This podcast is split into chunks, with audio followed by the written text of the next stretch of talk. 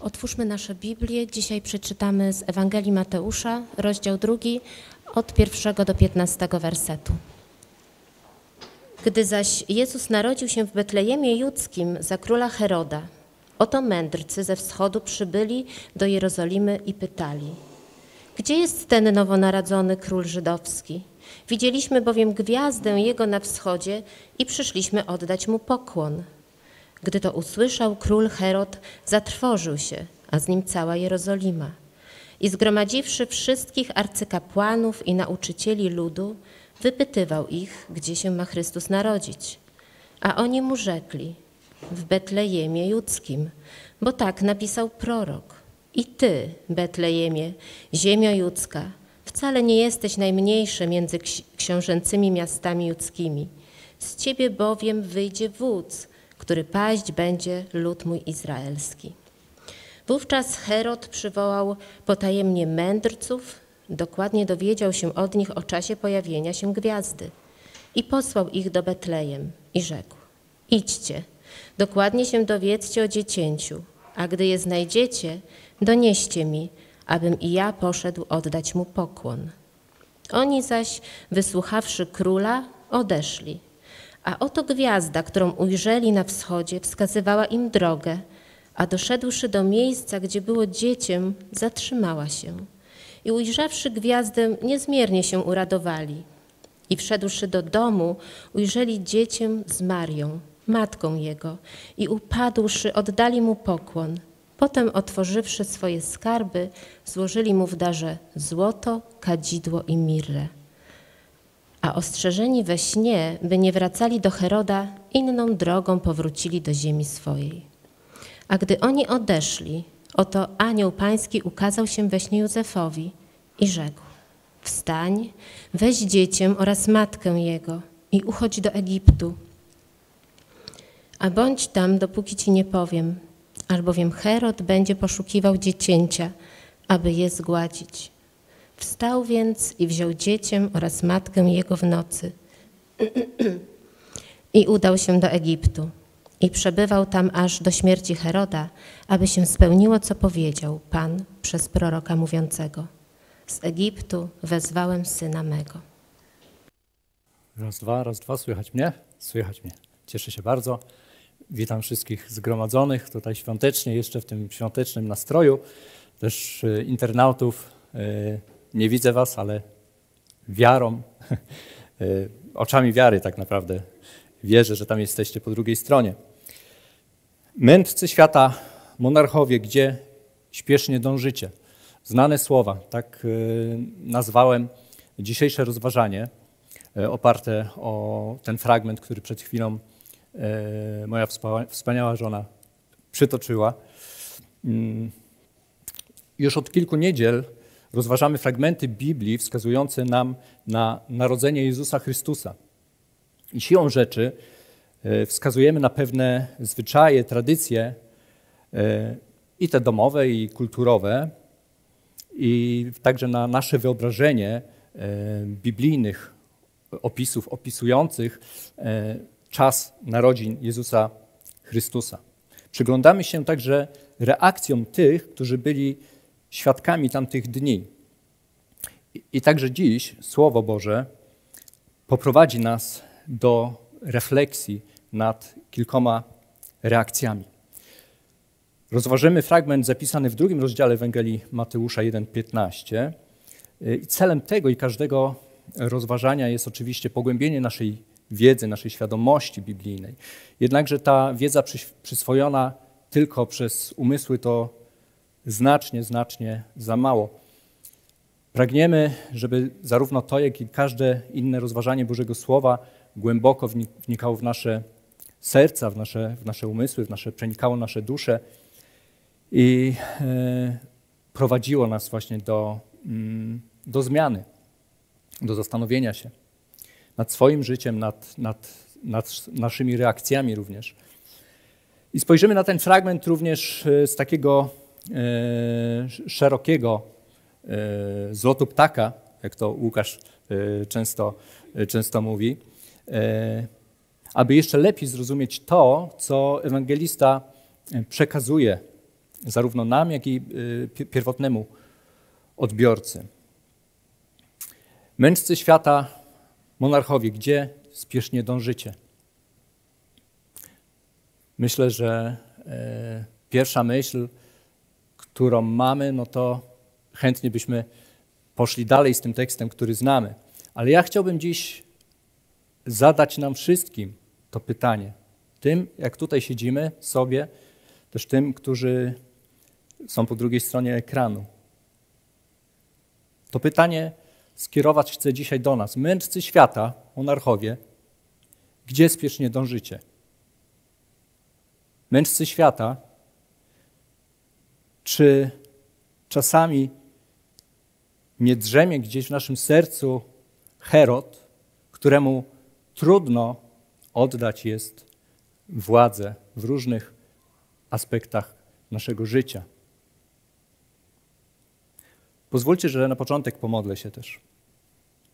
Drogi Ojcze, chcę Tobie dziękować za ten czas, ten czas nabożeństwa, szczególny czas, Panie. Poprowadź nas właśnie w tym rozważaniu nad e, Bożym Słowem. Spraw, by myśli, które zebrałem tutaj sobie na kartce, by właśnie one nas przenikały, e, by wpływały na nas, na naszą codzienność, na naszą rzeczywistość. Chcemy poznawać Ciebie lepiej, chcemy, by to miało wpływ na nas, na nasze rodziny, na naszą codzienność, Panie. Amen. A więc zacznijmy od autora. Mateusz. Imię oznacza dar od Pana. To drugie imię Lewiego, celnika, który zostawił wszystko, by podążać za Chrystusem. Jeden z dwunastu apostołów. Y, Mateusz pisze jako taki naoczny świadek wielu, wielu wydarzeń związanych z Jezusem Chrystusem, z Jego służbą. Oryginalnym odbiorcą są tak naprawdę Żydzi. Y, ojcowie Kościoła, wyczytałem, że zapisali, że ta Ewangelia Mateusza została napisana przez byłego celnika dla nawrócenia z judaizmu. Tak? Dostrzeżemy i dostrzegać możemy, czytając całą księgę, taki mocno żydowski e, charakter. Ale pamiętajmy też, że cała ta księga jest jakby takim podręcznikiem codzienności dla, dla uczniów Chrystusa. Główne wątki pojawiające się w Ewangelii Mateusza to Jezus, Mesjasz, król żydowski, czego zresztą dzisiaj doświadczymy też. E, widzimy e, olbrzymie zainteresowanie ewangelisty e, księgami i proroctwami Starego Testamentu. Ewangelista przeprowadza nas przez pięć mów Jezusa Chrystusa, Wyraźnie zarysowuje się też konflikt e, na przestrzeni wszystkich tych e, rozdziałów, konflikt e, między Jezusem a faryzeuszami, sadyceuszami. I ten wątek odrzucenia Mesjasza, żydowskiego króla, przez naród Izraela jest zarysowany na całej, całej przestrzeni księgi. Podzieliłem dzisiejszy fragment na trzy takie trzy e, drobniejsze wątki. Wstęp, tam widzimy przybycie mędrców ze wschodu do Jerozolimy, potem akcja właściwa i tam dostrzeżemy e, reakcję Heroda i reakcję mędrców, też misję mędrców i w zakończeniu e, przeniesiemy się do momentu, w którym zostaje dane ostrzeżenie we śnie przed Herodem i kolejny raz wskazane zostanie proroctwo Starego Testamentu. I Mateusz, jesteśmy dzisiaj w drugim, w drugim e, rozdziale. Mateusz rozpoczyna swą Ewangelię od rodowodu Jezusa Chrystusa, syna Dawidowego, syna Abrahamowego, wskazując na jego żydowskie pochodzenie. Wylicza pokolenia, następnie przechodzi do opisu narodzin Jezusa Chrystusa, zaczynając w wersecie 18 e, zdanie, a z narodzeniem Jezusa Chrystusa było tak. I tutaj wprowadza nas w opis tego, co usłyszał Józef za sprawą e, zwiastowania anioła. Dowiadujemy się o cudownym poczęciu z Ducha Świętego. Mateusz, Mateusz podkreśla proroctwo biblijne zapowiadające te wydarzenia. Dowiadujemy się także, że imię Jezus, które oryginalnie brzmi Jeszua, e, czyli Jahwe jest zbawieniem, nadane zostało przez samego Boga. I tutaj, w tym momencie, jesteśmy już w naszej historii, którą przed chwilą e, Sylwia przeczytała. Zacznijmy od tego, że Mateusz jest jedynym e, ewangelistą, który to wydarzenie, e, ten hołd trzech mędrców opisuje. Pozostali trzej ewangeliści pomijają ten wątek. Z pewnością fragment ten niesie ze sobą kilka zagadek. Kim byli mędrcy? Jaka gwiazda ich prowadziła? Skąd wiedzieli e, o tym, że ma narodzić się król żydowski? Spróbujemy też e, dzisiaj dowiedzieć się czegoś o nas, wyciągnąć jakieś wnioski e, dla naszej codzienności i postaramy się dostrzec, czego ten fragment uczy nas tak naprawdę o samym, o samym Bogu. A więc spróbujmy się zastanowić nad tym wszystkim. Gdy zaś Jezus narodził się w Betlejemie Judzkim za króla Heroda, oto mędrcy ze wschodu przybyli do Jerozolimy i pytali, gdzie jest ten nowo narodzony król żydowski? Widzieliśmy bowiem gwiazdę jego na wschodzie i przyszliśmy oddać mu pokłon. Przypatrzmy się zatem w pierwszej kolejności tajemniczym mędrcom ze wschodu. Słowo przetłumaczone jako mędrzec można także tłumaczyć jako mag lub jako kapłan. Słowo król no, nie do końca jest dobrym słowem, a raczej jest złym słowem, powiedzmy wprost. Wiemy, że ludzie ci e, byli poganami. E, w zasadzie zajmowali się nauką, e, oczywiście w, w ówczesnym rozumieniu kryteriów nauki czytali z gwiazd, wierząc, że jest tam zapisana przyszłość, że tam znajdą się informacje e, zarówno o losach władców, królów, e, o nich samych, e, o dziejach świata. Zajmowali się po prostu astrologią. Byli oni bardzo często doradcami królów, władców. Byli dobrze sytuowani i szanowani. Wiemy, że zgodnie z tym też, co Salomon e, mówi, nic nowego pod słońcem nie ma i zdajemy sobie chyba też e, sprawę z tego, że czasy niby inne, a jednak co jakiś czas dochodzą do nas wieści, że takie, mm, takie mm, sprawy jak radzenie się wróżek magów, czytanie z gwiazd nadal trwa. Nie wiem, czy, czy niedawno nawet była można powiedzieć, afera, kiedy wyszło na jaw, że e, przywódcy Korei Południowej e, robią takie rzeczy. E, prezes Toyoty podobnie, na marginesie, na marginesie mówiąc, po, po tym doradztwie jakiegoś wróżbity Toyota straciła mnóstwo pieniędzy, także nie warto.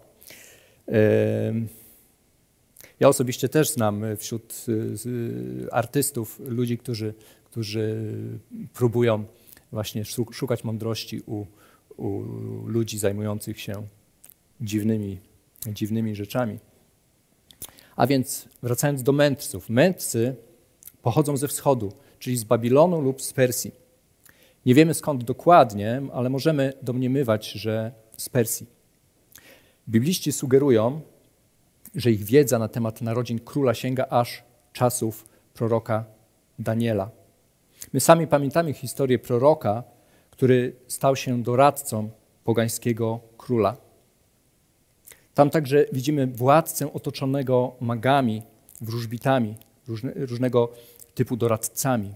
Tak, na marginesie możemy e, w chwili wolnej sięgnąć do e, księgi Daniela, do drugiego rozdziału, tam jest to też opisane.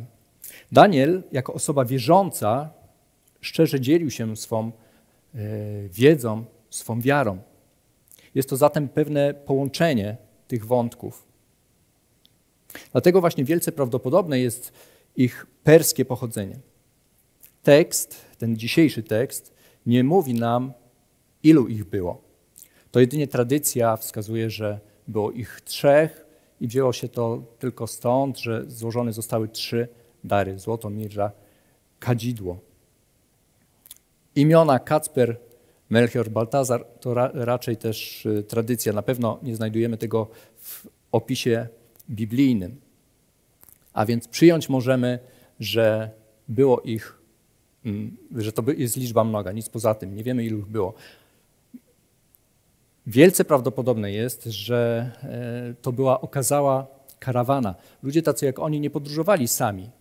E, czytamy, że, że mieli ze sobą cenne rzeczy, a więc podróżując z pewnością e, mieli przy sobie ludzi zbrojnych, którzy stanowili ochronę tej karawany. Z pewnością mieli sługi.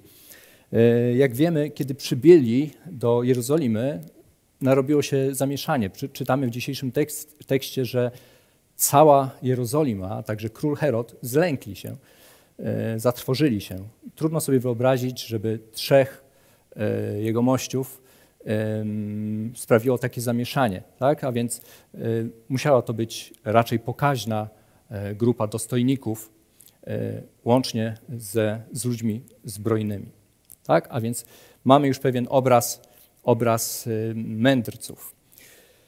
Parę słów o Herodzie. Król Herod Wielki to jeden z Herodów występujących w Nowym Testamencie, ale nie mylmy go z Herodem Antypasem, Herodem Filipem czy z Herodem Agryppą II. Dziś interesuje nas król Herod Wielki, który rządził z łaski Cesarstwa Rzymskiego od roku 37 przed naszą erą do roku 4, a więc w czasie, e, w którym narodził się Jezus Chrystus. Co o nim wiemy? także spoza biblijnych źródeł historycznych. Był to człowiek religijny, podstępny, niezwykły budowniczy i stąd właśnie przydomek Wielki, Herod Wielki. Morderca niewinnych dzieci w Betlejem. Posiadał wiele żon. Był także mordercą e, członków własnej rodziny dla spełnienia e, własnych jakichś tam e, celi, celów, celi nie wiem, przepraszam, potrafił, potrafił mordować. A więc mamy w tej chwili już pogląd na mędrców, na, na Heroda. Wspomnijmy też o gwieździe. Mędrcy widzieli gwiazdę na wschodzie, co przekonało ich, że narodził się nowy król. Co to za zjawisko? Do końca też nie wiemy. Komentatorzy sugerują, że mogła to być kometa, E, mógł być to wybuch supernowej e, lub e, koniunkcja gwiazd, koniunkcja planet. W jednej linii ustawił się Jowisz i Wenus i podobno badacze są zgodni, że faktycznie blisko czasu, w którym narodził się Jezus, takie zjawisko miało miejsce. Na, marginesie w poniedziałek chyba też mogliśmy obserwować na naszym niebie tak zwaną gwiazdę E, betlejemską. I to było właśnie to, to e, zjawisko. Dla nas nie jest ważne, co to było. Dla nas ważne jest, że mędrcy podążają za zjawiskiem, którym się interesują. Jak już się dowiedzieliśmy, oni czytają z gwiazd. W ich kręgu zainteresowań znajdowało się wszystko, co mogło pomóc ich działalności najróżniejsze księgi, e, wierzenia, właśnie czytanie z gwiazd, obserwowanie nieba.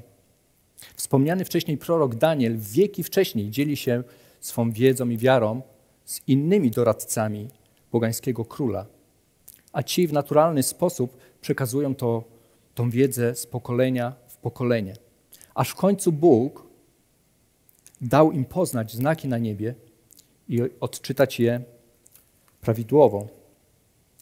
A więc dla nas kluczowe jest, abyśmy wiedzieli, że nie jest to zachęta do e, tych praktyk. Nie chcemy czytać z gwiazd i szukać tam odpowiedzi. Dla nas ważne jest to, co robi Bóg w tej sytuacji. Nasz Stwórca może wykorzystać dla swojej chwały każdą sytuację i każdego człowieka. Bóg we wspaniały sposób łączy ze sobą historię e, najróżniejszych ludzi, historię pokoleń, historię świata. I w, jest to jak, jak tak tworzenie takiego kilimu, nitka po nitce. Na początku nie widać tych wzorów. Tak? Widzimy tego, widzimy proroka Daniela wieki wcześniej i widzimy, e, widzimy potem połączenie tych wszystkich e, faktów. Idźmy zatem dalej. I teraz przechodzimy do tej właściwej akcji, tak? do tego drugiego e, miejsca w strukturze tekstu. Widzimy reakcję Heroda, ówczesnego króla, i reakcję Żydów. Gdy to usłyszał król Herod, zatrwożył się, a z nim cała Jerozolima. I zgromadziwszy wszystkich arcykapłanów i nauczycieli ludu, wypytywał ich, gdzie się ma narodzić Chrystus. A oni mu rzekli, w Betlejemie Judzkim, bo tak napisał prorok. I ty, Betlejemie, ziemią judzka, wcale nie jesteś najmniejsze między książęcymi miastami judzkimi, z ciebie bowiem wyjdzie wódz, który paść będzie lud mój izraelski. A więc widzimy Heroda sprawującego władzę, który zatrwożył się na wieść o nowym królu. A przecież to on powinien zareagować zgoła inaczej. Był przecież Żydem. Czytamy nawet, że wezwał arcykapłanów i nauczycieli ludu, by dowiedzieć się, gdzie się ma narodzić Chrystus.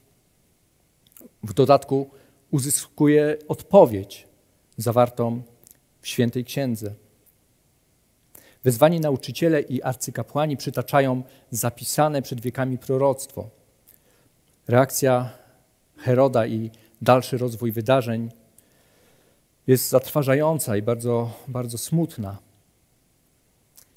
Widzimy, że jest to reakcja całkowicie odmienna od tej, którą widzimy u magów ze wschodu. Herod jest zatrwożony tym, co się dzieje. Do miasta przybywa potężna karawana. Karawana dostojników z innej krainy. Herod, a z nim całe miasto są zatrwożeni, zaniepokojeni wieścią o narodzinach nowego króla, i chyba, chyba mają w pewien sposób e, powód, by się, by się bać. Tak? To, to musi wyglądać naprawdę poważnie. Widzimy dostojników z innej krainy, którzy chcą oddać cześć nowemu królowi. A więc informacja, wieść o Jezusie dla Heroda wcale nie jest dobrą nowiną. I tutaj mała dygresja do całej księgi, do całego kontekstu tej księgi. Wspomniałem we wstępie, że będziemy to robić. W Ewangelii Mateusza, kierowanej, jak pamiętamy, do Żydów, odnajdujemy więcej takich podkreśleń odrzucenia Jeszui przez naród Izraela. Widzimy to właśnie w częstym opisie e, postawy faryzeuszy, saduceuszy. Widzimy choćby w trzecim rozdziale gdzie czytamy o mm, Janu Chrzcicielu, tam też ten wątek odrzucenia przez Mesjasza przez Izrael jest, jest widoczny, aż w końcu e, sama Ewangelia kończy się e, pięknym wyzwaniem, by iść z Ewangelią na cały świat, do pogan.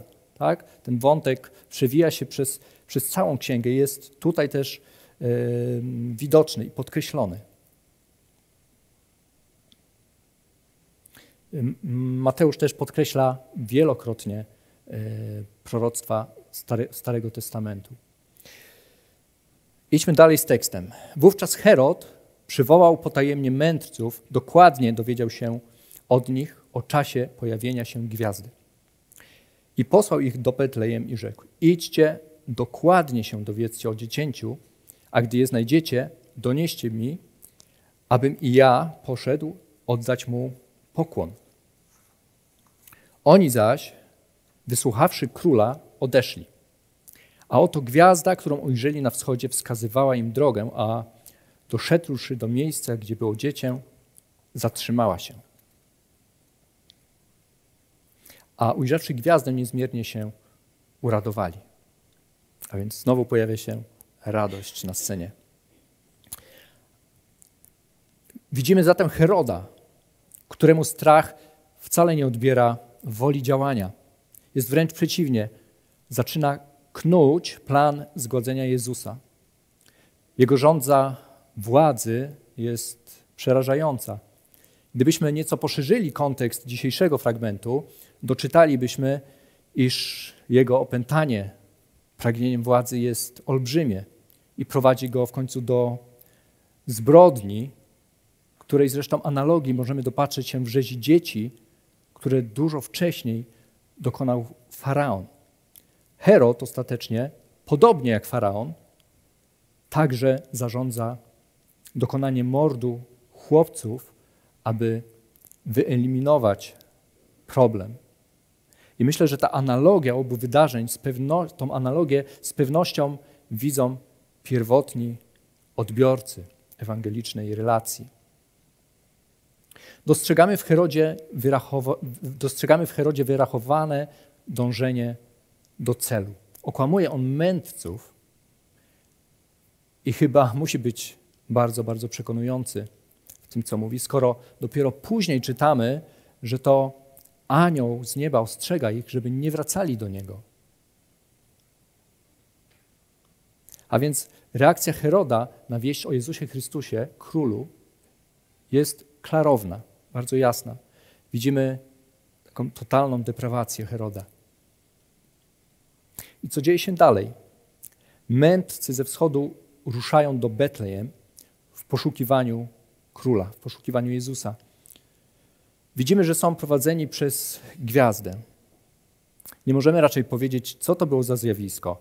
Jednak widzimy kolejną analogię do Starego Testamentu, kiedy to naród Izraela był prowadzony słupem ognia, podążając właśnie za, za Bogiem, za Jego wskazówkami. Myślę, że i tym razem było to jakieś ponadnaturalne zjawisko, bo gwiazda prowadziła ich pod właściwy adres, do, do konkretnego miejsca.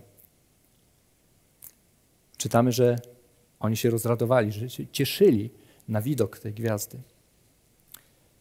I dalej tekst prowadzi nas. I wszedłszy do domu, ujrzeli dziecię z Marią, matką jego, i opadłszy, oddali mu pokłon.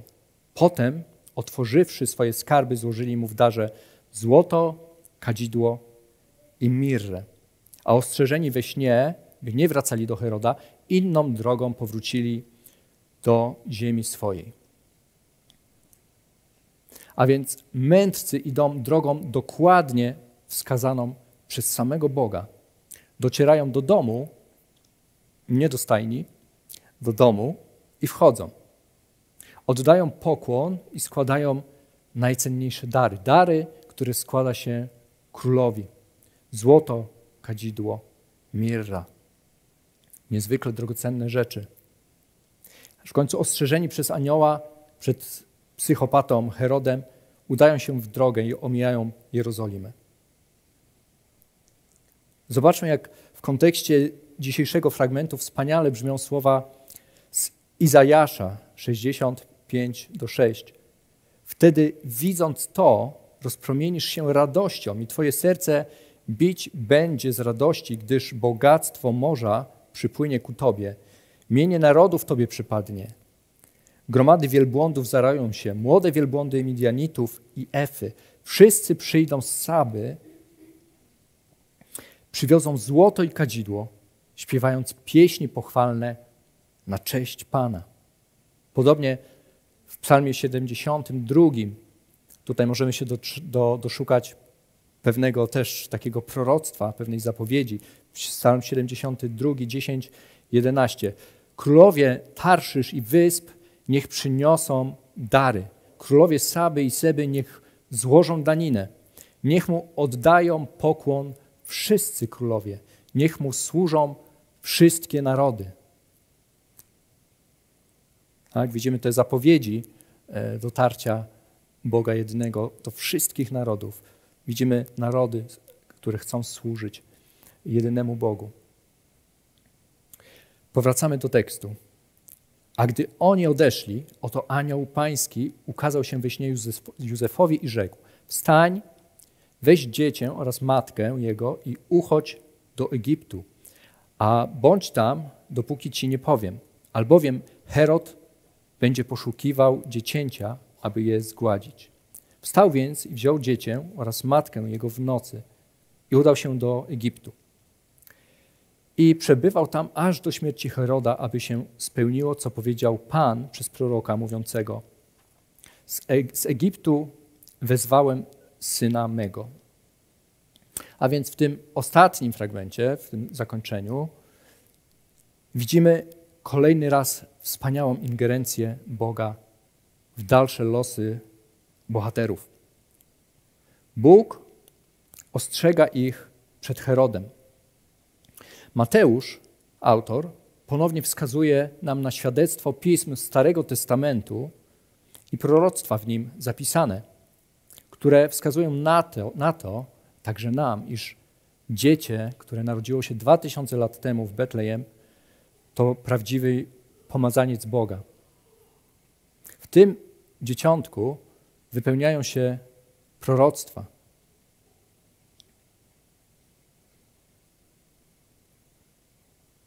Tutaj kończy się tekst e, biblijny, tego co dziś e, rozważamy. Więc przejdźmy do podsumowania całej opowieści. Myślę, że paradoks w niej zawarty polega na tym, że Bóg daje się odnaleźć mędrcom ze wschodu, poganom, interesującym się wyczytywaniem znaków z gwiazd. To oni, prowadzeni zresztą gwiazdą, znajdują Jezusa i oddają mu hołd, oddają mu pokłon, składają dary. Nie robi tego natomiast Żyd, Herod. Człowiek, który ma dostęp do prawdy. Człowiek, któremu dane jest usłyszeć zapowiedzi pism i który dostrzec mógł znaki dawane przez samego Boga. I wiecie, lektura tego fragmentu przypomniała mi e, pewną historię z mojego życia. Bóg działa w zaskakujący sposób. Głosząc Ewangelię grupie młodych ludzi e, przez dłuższy czas, e, myślałem sobie, ci dwaj na pewno się nawrócą. To tylko kwestia krótkiego czasu. Ten trzeci nie ma szans. Nie jest w ogóle zainteresowany rozmową, nic nie wie o Bogu. On nie, nie, nie jest dobrym kandydatem do nawrócenia. Ale tak jak w tej historii yy, widzimy pewne zaskoczenie, pewien paradoks, tak i w tej mojej stało się zupełnie odwrotnie. To ten trzeci pewnego dnia zrozumiał Ewangelię, nawrócił się, przyjął chrzest, jest naśladowcą Chrystusa. A dzięki temu, że, że i on głosił, znam już kolejne osoby, które się nawróciły. Natomiast ci dwaj nadal są, pozostają otwarci i tak już od lat.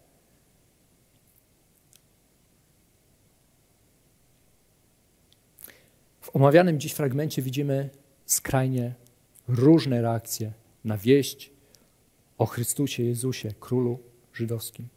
Widzimy radość mędrców i strach Heroda.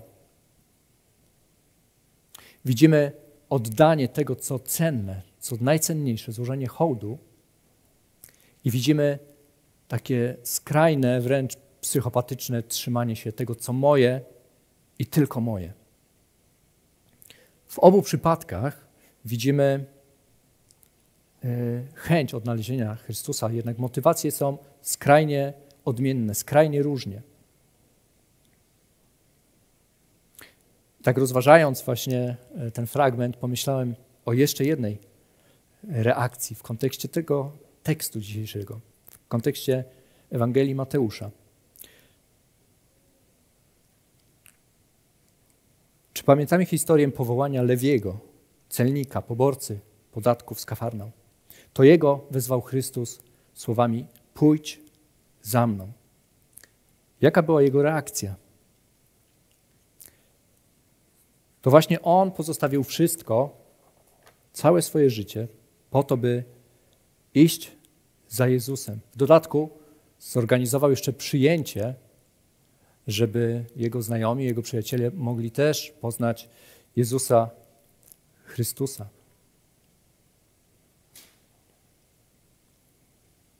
A więc Lewi stał się Mateuszem. Bóg nie nadał mu tylko i wyłącznie nowego imienia, Bóg sprawił w tym człowieku cud nowego narodzenia. Cud stworzenia. I to właśnie Jego relacje dzisiaj studiujemy. Tak? Relacja samego autora e, dzisiejszego opisu. I to z kolei znowu popchnęło mnie do rozważenia moich reakcji, zarówno tej pierwotnej na wieść o Jezusie Chrystusie, jak i tych, które, z którymi muszę się mierzyć każdego dnia. I wiecie, pierwsze, co przyszło mi na myśl w tym kontekście, o którym mówimy, mówiąc o e, Herodzie, który nie chce oddać swojego tronu, swojego panowania, który boi się nowego króla, e, pomyślałem sobie, że tak, są takie dziedziny e, życia, w których, w których jestem Herodem. I najdłużej chyba zmagałem się z tym, żeby oddać pod panowanie jedynego władcy mojego życia zawodowego. Chciałem o wszystkim decydować sam. To ja kierowałem moją karierą zawodową i wcale nie szukałem tam Bożej woli. W dodatku wiele, wiele rzeczy racjonalizowałem. Mówiłem sobie, przecież to Bóg dał mi talent, chce, żebym się rozwijał. To prawda, Bóg dał mi talent, chce, żebym się rozwijał. Ale wiecie co, w tym wszystkim e, nadal chciałem panować, totalnie panować. A poza tym nie, nie rozpoznawałem innych błogosławieństw. Rodzina, kościół, czytanie słowa, odpoczynek, czas spędzony tylko ze Stwórcą. To wszystko gdzieś tam leżało za, zaniedbane. Myślę, że bardzo często bywamy Herodami. Może nie Herodami wielkimi, którzy gotowi są zamordować dzieci, ale Herodami takimi małymi, którzy mordują w nas samych Boży głos, czasami wyrzuty sumienia. Potrafimy je tłumić. Ja sam po sobie wiem też, że Bóg wykorzystywał nawet osoby niewierzące do tego, żeby skierować moje, moje kroki w Jego stronę. Tak jak w dzisiejszej historii czytamy. Pomyślałem sobie, że szukać musimy Boga każdego dnia. Nie tylko ten jeden raz. Każdego dnia, w każdej sytuacji. Musimy też szukać sposobności, by oddawać Mu pokłon składać dary. I myślę, że takim najlepszym i najszczerszym oddawaniem pokłonu naszemu Bogu jest życie zgodne z tym, co jest Jemu miłe. A z pewnością do tych miłych Bogu rzeczy należy szczera wdzięczność. Przecież mamy w Nim wszystko. Powinniśmy być wdzięczni przede wszystkim za to, że On dał nam się odnaleźć.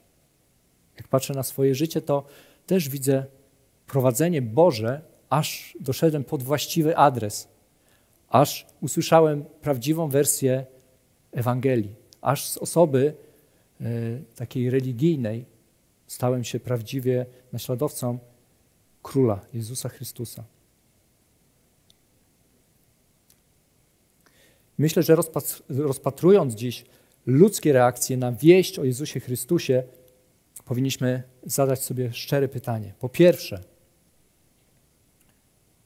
czy jesteś świadom, że jest tylko jeden król, Jezus Chrystus? Nie ma miejsca na tronie dla Was dwóch. To, to pytanie mogę zadać inaczej. Czy jesteś nawrócony? Czy jesteś narodzony z ducha? Czy usłyszałeś Ewangelię? Czy zrozumiałeś, że Jezus Chrystus jest królem? Co więcej, jest jedynym ratunkiem dla ciebie. Czy ta wieść sprawiła w tobie radość? Czy przyniosła pokój? Czy zapragnąłeś oddać Mu wszystko? Nie tylko złoto, kadzidło i, i mirę, wszystko. A może wieść o Jezusie Chrystusie jest dla ciebie kłopotliwa? Może myślisz, że Jezus będzie tylko niepotrzebnym dodatkiem do Twoich planów? Po co Tobie ktoś, kto ma mieszać w Twoim życiu? Może uważasz go za zagrożenie dla swojego życia, dla swojego tronu. Kim jesteś? Herod czy mędrcy? Po drugie, jeśli jesteś chrześcijaninem, mówię także do siebie, to czy fakt, że znasz prawdziwego króla sprawia, że jesteś uległy jego woli w każdej sprawie? Zastanów się, w jakich dziedzinach życia widzisz, że Twoje serce nadal pcha się na tron. Te postawy, o których dziś czytamy, są skrajnie różne, ale myślę, że musimy mieć świadomość, jako Boże dzieci, że one często mieszają się. W każdym z nas drzemie Herod.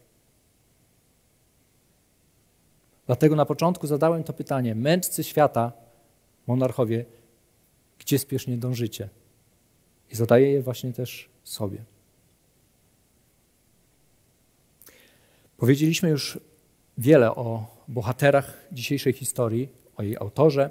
Zastanówmy się zatem, jakiego Boga odnajdujemy w dzisiejszym fragmencie.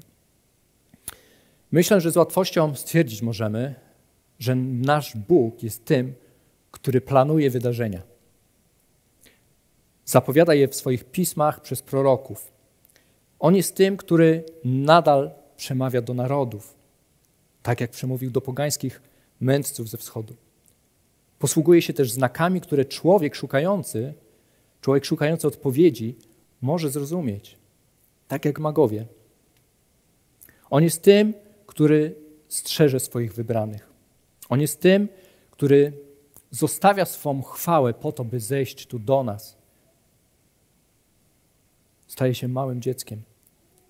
On jest tym, który jest oczekiwanym królem i władcą. On jest godzien czci. Jest Bogiem działającym zarówno w historii pojedynczego człowieka, każdego z nas, jak i w historii e, narodów. On jest Bogiem, który wielokrotnie i wieloma sposobami przemawiał do ludzi, a najgłośniej przemówił za sprawą Jezusa Chrystusa.